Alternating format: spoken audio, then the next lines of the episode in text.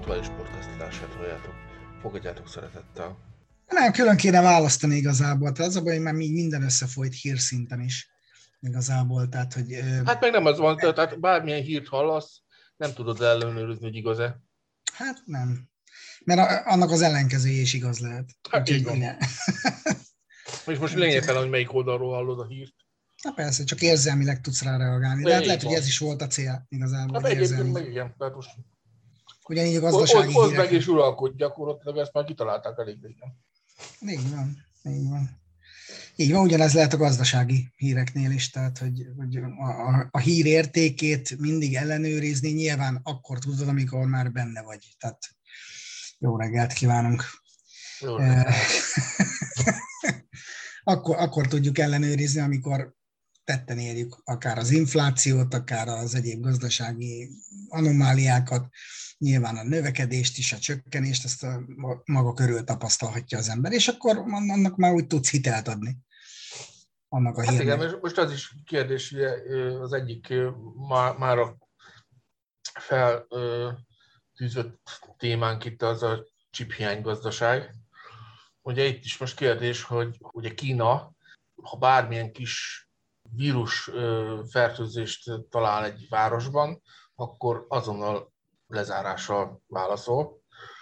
Aminek ugye az a következménye, hogy a kínaiak, meg ugye minden nagyobb vállalatnak, a koreaiaknak, a Samsungnak van Kínában gyára, gyakorlatilag ez azt jelenti, hogy ezek így szépen állnak le ilyenkor, és ugye hiába van a világ túl már a ki tudja hanyadik hullámon, nem tudtunk felkészülni, vagy nem, nem tudtunk egy olyan állandó munkamenetet kitalálni, ahol, ahol stabilan lehetne esetleg az igényeket kielégíteni, hanem, hanem Kínában, ugye, ahol a gyártás folyik, ott ilyen, ilyen húzom, húzom eresztem metódust használnak, és ugye ez, ez, ez tényleg mindenre hatással van, a, mind a mellett, hogy a nyersanyagoknál ugyanez a probléma, ugyanez az energiahordozóknál, ugye most itt a, a nem kell az orosz, kazah, ukrán, belorusz és kontra NATO dolgokra is gondolni. Úgyhogy annyira a bizonytalanná tesz minden, minden, és mindezt még ráadásul a Kornél általad emlegetett média, meg aztán úgy összekavarja. Hát jó, de ezt a chip hiányra... Ez a fejéből. Igen, ugye a chip hiányra, csak én, hogy röviden reagáljak, aztán Balázs is elmegy neki mi a meglátása. Én úgy gondolom, hogy azért az elmúlt két évben arra, azon már gondolkodni kellett, hogy, hogy az akkor, tehát akkor beszéltek arról, hogy, hogy kialakulhat egy hiánygazdaság. Ezt akkor, akkor nagyjából egyetértettek vele, de igazából mindenki úgy volt vele, hogy á, hát majd ha odaérünk ahhoz a híthoz. Ugye odaértünk ahhoz a híthoz már több mint három évvel ezelőtt, sőt, már lassan egy éve, mert ugye megjelent a alapanyagellátásban is mindenben a hiány, és ugye az, az elkezdte az árakat növelni. Itt a chip hiányjal kapcsolatban, és ugy, ugyanezt vizionálhatták. És az, hogy kiszervezték évtizedeken át a különböző munkafolyamatokat a multinacionális cégek, nyilván van olyan régiókban, ahol nagy közhely, hogy szinte rabszolgamunkát végeztettek az ottani munkavállalókkal, de hogy tényleg a nagyon alacsony bérekért, nagy kapacitással, akár egészségkárosító üzemi környezetben lehetett telepíteni gyárakat. Ugye, mert erről szólt a fáma. Mert ugye az Unióban is egyre szigorodtak a szabályok, akár a környezetvédelemmel és minden egyébben kapcsolatban, és nyilván azok a gyártók, azok, azok, azok így mentek, vándoroltak országról országra. Ugye itt közben mi is voltunk, tehát sok cég innen is továbbált, a 90-es évek és a 2000-es éveket követően, van, aki itt maradt, van, aki itt, itt még jobban kiterebélyesedett, hogy gyakorlatilag ez erre lehetett számítani, nem? Urak, tehát hogy, hogy ebben most mi a meglepő? Inkább az a meglepő, hogy azon nem dolgoztak, hogy hazavigyék Ugyanis hát vannak olyan munkafolyamatok ezek szerint, amit nem lehet home office-ba csinálni. Nyilván a chipgyártás is ilyen, tehát hogy nehéz lenne kiszervezni ilyen home office-os chip-chip csóka gyártásra, és számtalan ilyen létezhet még, nyilván mi sem vagyunk ennek a, a szakemberei, de biztos rengeteg ilyen dolog van, amit nem lehet megoldani.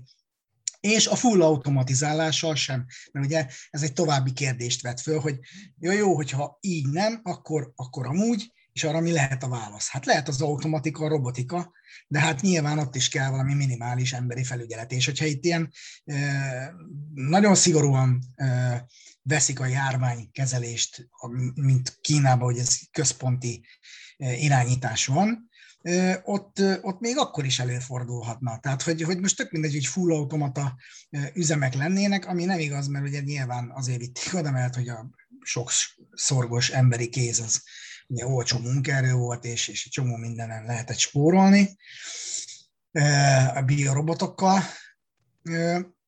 Tehát, hogy itt, itt egy kicsit azért hibáztathatók a gyártók is ennek a hiánynak a kialakulásában, némiképpen. Legalábbis nekem ez a egy szolid meglátása.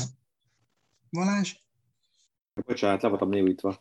Tehát, hogy ez egy utólagos értékelés a, helyzetnek, tehát ezt azért így senki nem kalkulálhatta be. Egyrésztről, másrészt azért vannak Magyarországon is ezzel foglalkozó egységek, de még mindig azt mondom, hogy ilyen szinten, hogy mondjuk még mindig nincs két éve, hogy ez a pandémia jött, és az, az, az messze nem volt látható, még akár másfél évvel ezelőtt is, hogy meddig fog ezt tartani, meg hogy még három ember miatt lezárnak egy fél országot, vagy nem tudom.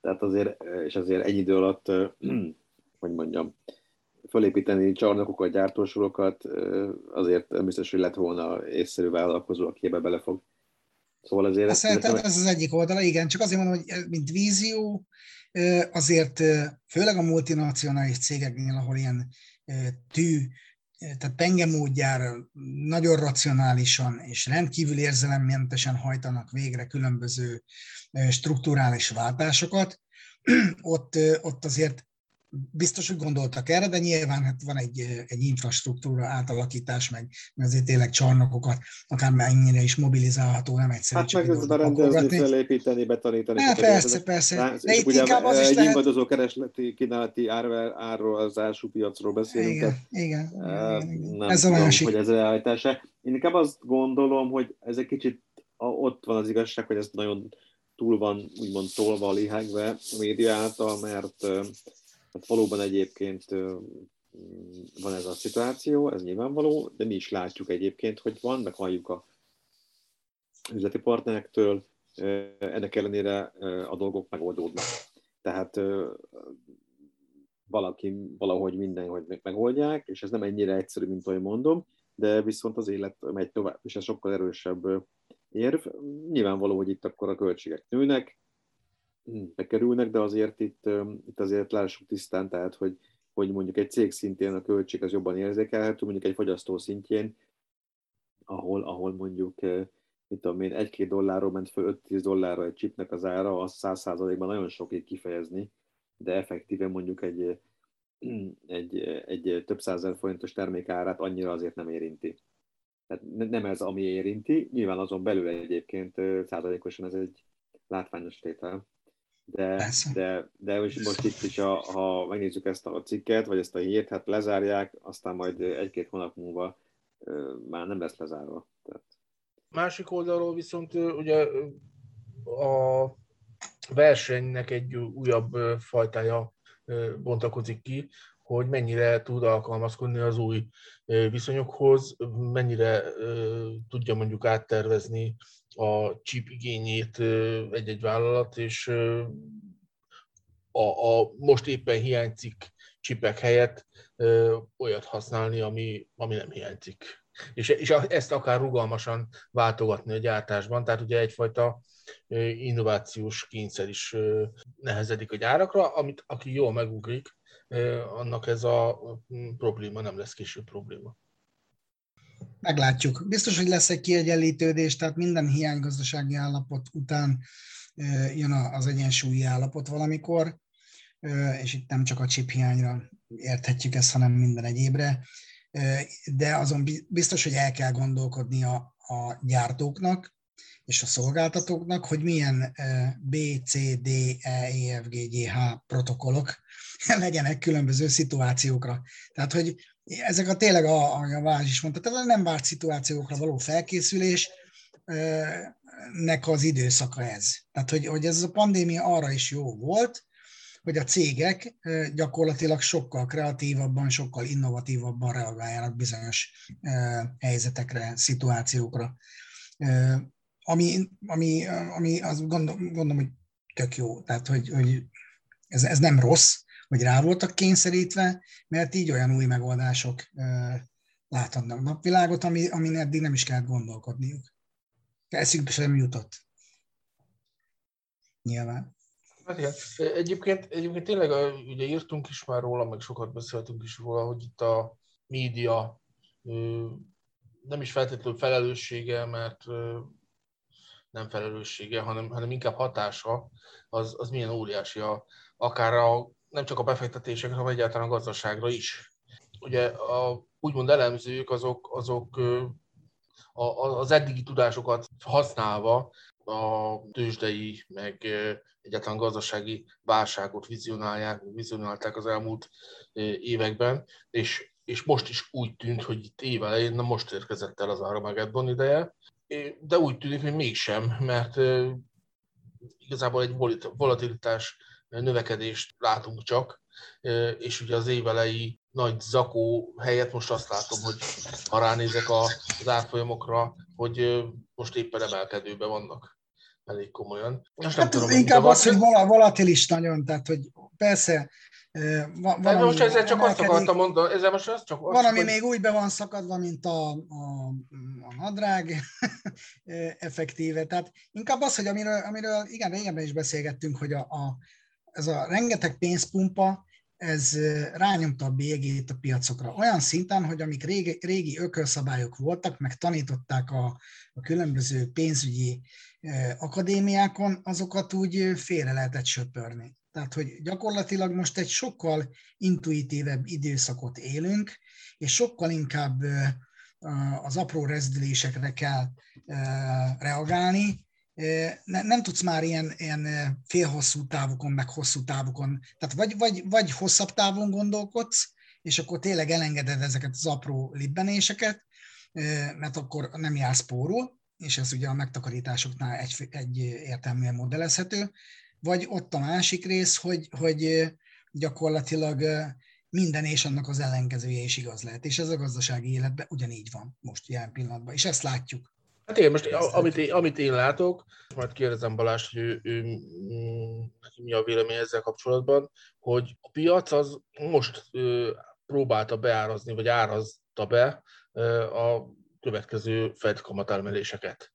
Mert hogy, mert hogy ugye ez ugyan kommunikációs szinten a Fedtől, hogy négy tervezett kamatemelés lesz, és, és ezt reagálta most le itt évelején a, a piac, de úgy tűnik, hogy, hogy ez megtörtént, és a piac úgy ítélte, hogy, hogy nem a válság ideje van itt, hanem, hanem ez csak egyszerűen egy kicsi megtorpanást jelent, mert a, a, az infláció és a gazdaság egyéb állása alapján újabb növekedés várható, és ugye a, a medvepiac helyett lehet, hogy újra a bika körül előtérbe. Hát azért medvepiacról szó se volt, tehát az, az biztos, hogy, hogy itt a Fed ugye mozgatja a szálakat. Tegnap volt ugye egy meghallgatása a Fed elnökének az amerikai kongresszusban, és ő azt nyilatkozta, hogy abszolút időszerű a kamatemelés, illetve a különböző támogatások vagy QR programok leépítése, hiszen a gazdaság olyannyira rendben van, hogy az Omikron variáns, vagy a monetáris szigor, ugye ez a kamatemelés, ez nem fogja, ennek a negatív hatásait nem fogja a gazdaság megcsinálni, ugye, és ennek hatására újra felfele vették a, az indexek az irányt. Igazából nem tudom, tehát ennyire, ennyire, ennyire napi szinten nem, nem tudom, érdemese elveszni ebbe az egész történetbe, ami itt zajlik. Ugye nálunk azért közép- és hosszú távú befektetési stratégiák vannak működésben és kialakítását. Nyilván azon belül lehet jobb, meg rosszabb beszállási pontokat is találni, de hát a legjobb az, hogyha valaki ezeket úgy rendesen kitartja, és akkor hosszú távon látja ennek a, az értékét, és hogyha ezt visszanézzük az elmúlt tíz évre, vagy akár csak az elmúlt néhány évre, akkor bizony az járt jól, aki ezt így csinálta.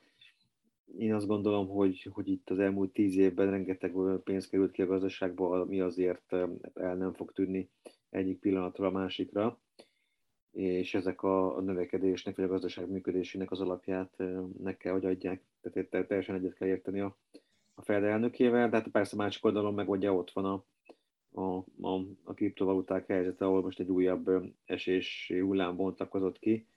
Tehát aki mondjuk oda pakolta be akár két hónappal ezelőtt, az most megint azt látja, hogy lassan feleződik a, a befektetésének az értéke. Úgyhogy ezeket ezeket azért lehet így is nézni. Én azt gondolom, hogy a közép- és hosszú távú befektetők megtalálják a számításokat minden nemű piacon, tehát az elmúlt 100-130 év válságai azok azt mutatták, hogy ezek a kvázi válságok, vagy a tőzsdénnek a hatása, tehát válságos időszakban azok ilyen fél és két és fél év között leszoktak futni, és utána már újra a növekedési a terep. Tehát ezek, ezek kvázi inkább a, ezen belül meg inkább azt mondjuk, hogy a spekulatív kategória a befektetések oldaláról. Igen, és még egy fél mondattal így, a, a, amit mondtál, Gabi, reagálnék, és akkor mehetünk is tovább, mert jól össze lett ez foglalva Balázs részéről is, hogy a, tehát mondtad, hogy a, a, a következő recessziók, vagy, vagy gazdasági anomáliák, tehát ezt, ezt, ezt éljük, tényleg évente többször. De ahogy a, a Balázs is mondta, hogy az élet megy tovább. Tehát a piaci szereplők egy-egy ilyen hírre, hogy most kamatemelés lesz, nem lesz kamatemelés, mi fog történni, Omikron, Omega, tudom én, Delta és társai, Persze pillanatokra nyilván így, mint a lavorban a, a víz így elkezd csapkodni. A piac, aztán, aztán mindenki rájön, hogy hát de az élet megy tovább, és megy tovább minden. Tehát, hogy az irány az akkor is fölfele lesz, akár, akárhogy nézzük. Nyilván lesznek jó nagy farkasfogak, most is azért mm, rendes kis beszakadások voltak bizonyos szegmensekben, de már fordul vissza a piac, aztán lehet, hogy majd kicsit oldalazni fog, de valóban a hosszabb távon biztos, hogy az eredmények azok meg fognak érkezni mindenütt. Hol extrémebben, hol kevésbé extrém. Tipikusan ez, ez, ez egyébként az előző témán az is itt a, a média, meg a nem tudom, koronavírus helyzete kapcsán. Tehát csomó ember van, aki itt olvassa a híreket, meg hallgatja, és remeg, tehát fél, és nem fogyaszt, és nem költ, és nem utazik, és nem vásárol, és visszafogja magát a más emberek másik része pedig éli a világát, és, és nyilván itt is különböző kategóriák vannak, hogy ki mennyire, de alapvetően együtt lehet élni ezzel a történettel, megfelelő védekezéssel együtt, értemszerűen értendő ez, és működik. Tehát, tehát igen, van, aki meg most megy Dominikára, meg, meg Balira, meg mit tudom én, mert olcsóbb az út, és nem tapossák le a turisták. Tehát, hogy igen, van, van aki kihasználja ezt az alkalmat, van, aki pedig pánikol. Ki, ki melyik irányba dönt. Tehát, hogy tényleg, hát sajnos most ez, ez az időszak van, hogy tényleg így a szélsőségeknek, ez egy jó megfogalmazás talán, hogy a szélsőségeknek a, a, az évtizedébe léptünk ezek szerint a 20-as évekkel meglátjuk majd. Nyilván ez hosszabb távon most már erre be is lehet rendezkedni. Tehát, hogy kezdik az emberek szerintem azt fölfogni, amiről beszéltünk, ugyancsak korábban, meg ugyan lehet hallani a különböző szakértők szájából is, hogy, hogy most bizony valószínűleg ez a, a vírusos időszakoknak a kora, ez ilyen elnyúló lesz, tehát hogy megtanulunk védekezni, együtt élni, reagálni, és, és akkor ez is így a mindennapok része lesz. Ez egy, ez egy új élet kezdete volt két évvel ezelőtt ezek szerint. Na de menjünk tovább. Visszatérve még egy picit a, a médiára, a gazdasági médiára, meg az elemzőkre. Ugye vannak olyan hangok, hogy, hogy most a forintnak a kamata igen jelentősen emelkedett, és ugye az árfolyam is gyakorlatilag az euróhoz képest erősödött ugye a forintnak, hogy lassan elérkezik a, a, annak az ideje, hogy most már talán forintba érdemesebb befektetni. Csak hát ugye, hogyha a hosszú távokat nézzük, és a valódi befektetéseket, akkor valóban van ennek relevanciája, hogy az ember egyik helyzet, egyik pillanatnyi helyzet változása miatt kiben mozogjon befektetésekből?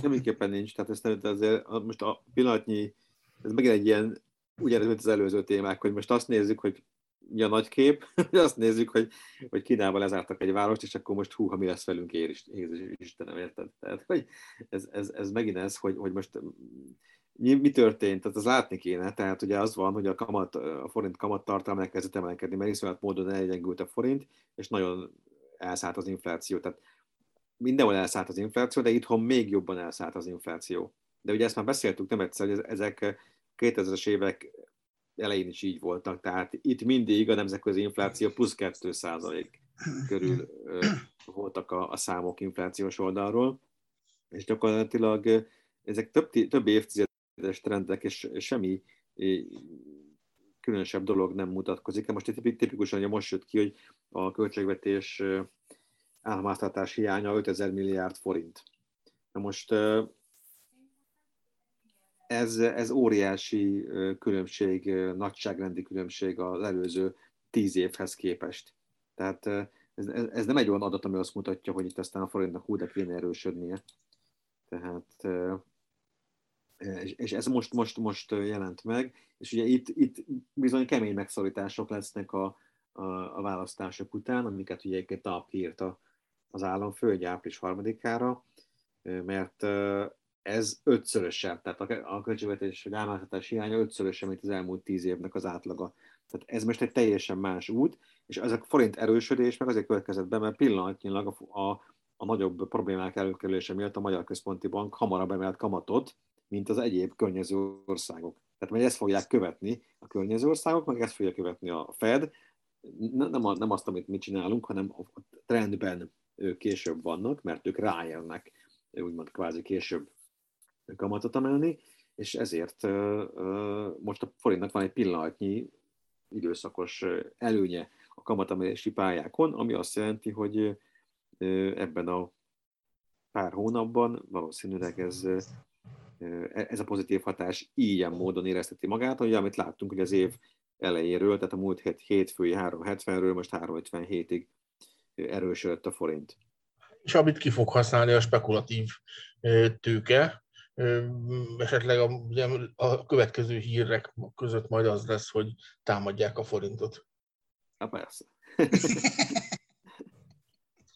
de ezt a nagy, nagy változás. Igen, de azért, azért de, de legyenek illúzióink, nem lesz 250 forint, tehát egy euró, úgyhogy mert innen lebeszélnénk erről a tisztelt fogyasztókat, hogy arra ne várjanak. Se fél lábon, se üldögélve, mert az nagyon nem fog bekövetkezni, ha csak valami óriási csoda nem. Vannak csodák, de, igen, nem, de azok, nem ide sorolnánk.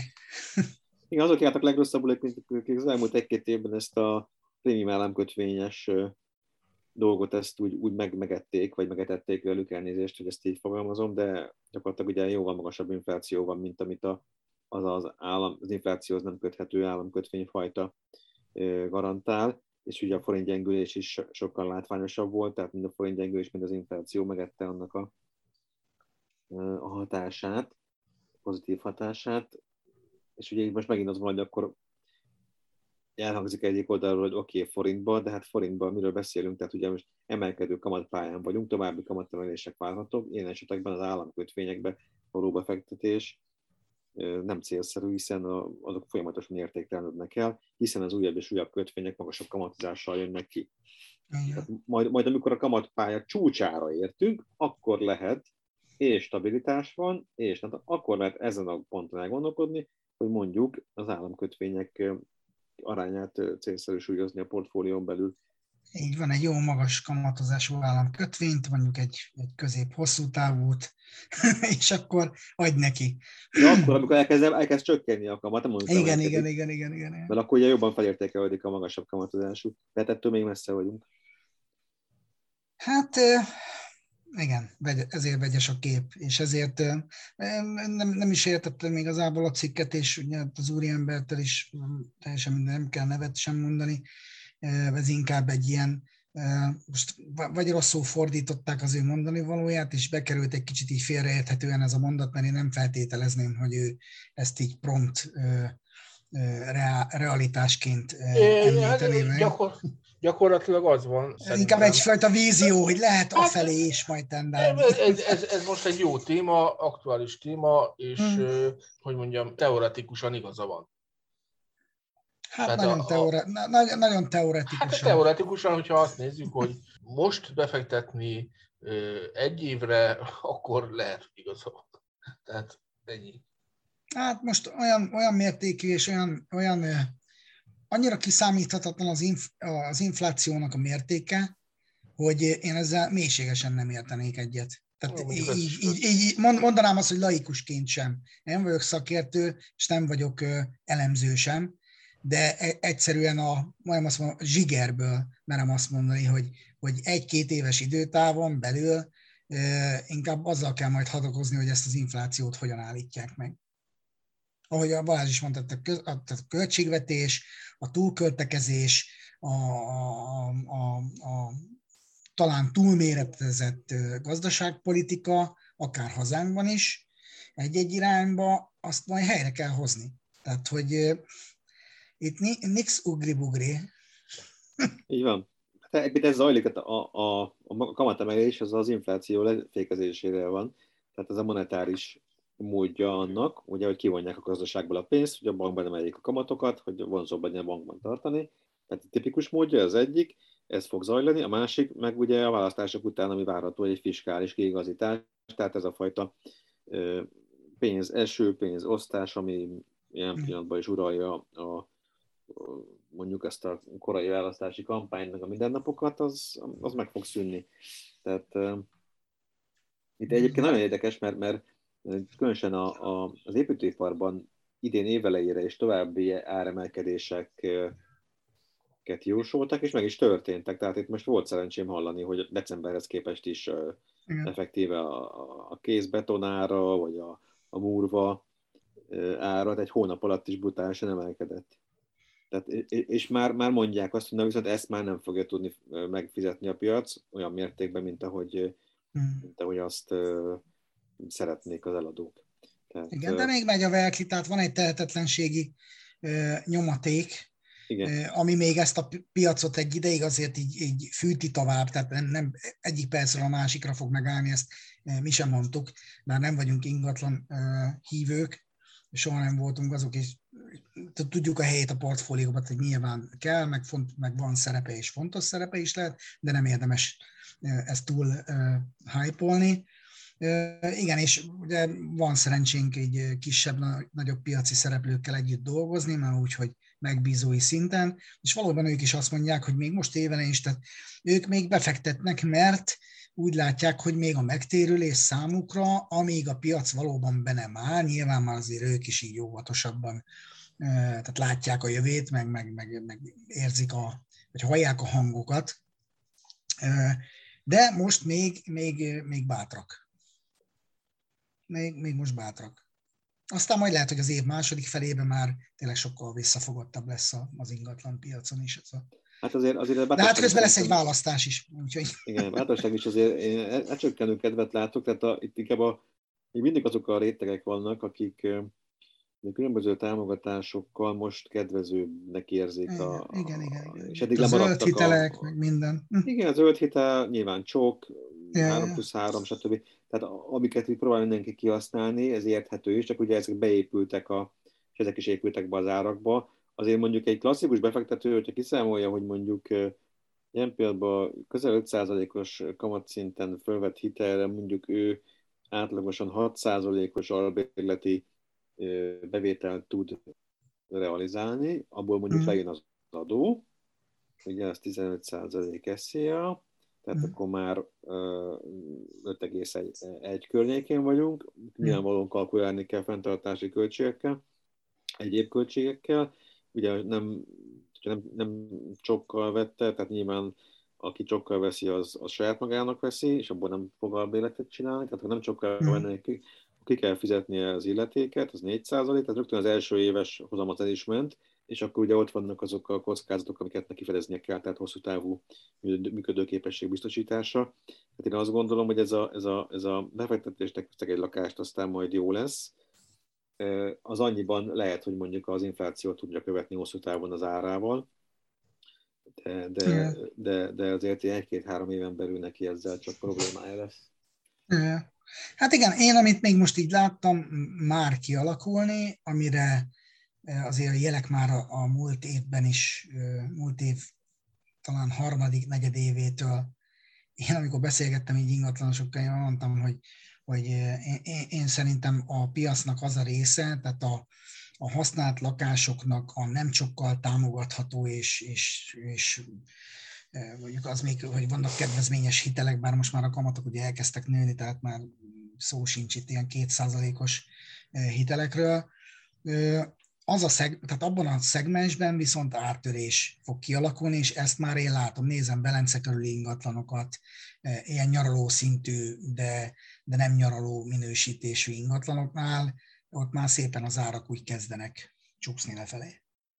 Mert hogy azokat nem tudják megvenni sem csokkal, sem zöld hitellel, sem semmi egyébben, mert nyilván ugye a zöld az csak új építésűre, a csoknak megvannak a feltételrendszerei, és ugye most egy fiatal házaspár meg nyilvánvalóan megpróbál ezekbe az irányokba menni, mert ugye minél kevesebb önerővel, minél kedvezményesebb hitelforrásokkal próbálják operálni, és ebben esetleg vagy a szülők is tudnak segíteni, akár gondolkodással, akár pénzügyileg is, hogy egy, egy minél jobban ki finanszírozható megoldást tudjanak a fiatalok így, így hadrendbe állítani. Hát ez nem az a része a piacnak hagyományosan. Úgyhogy itt minden az újra épült rá meg föl, a hitelezéstől kezdve a különböző támogatási rendszerek. Szóval itt, itt, itt biztos, hogy a piacon belül is egy, egy törés lesz. Most nagyon gyorsan, aztán majd az, az is kiegyenlítődik, tehát hogy nyilván.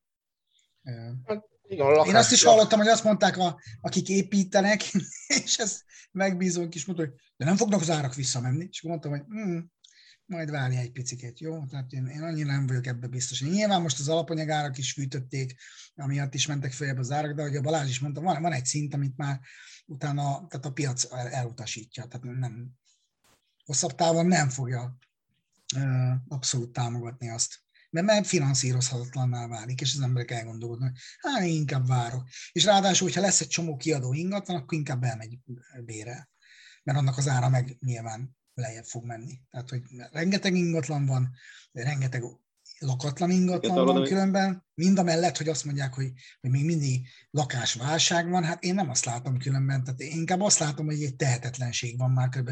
Két éve, és ez, ez a pandémiának is köszönhető, ugye az Airbnb-sek is alakítják át a, a lakáskonstrukcióikat, ilyen kis mini manzárdokat alakítanak ki, tehát megvesznek egy nagy 160 négyzetméteres lakást, csinálnak belőle hat kicsi lakást, vagy ötöt.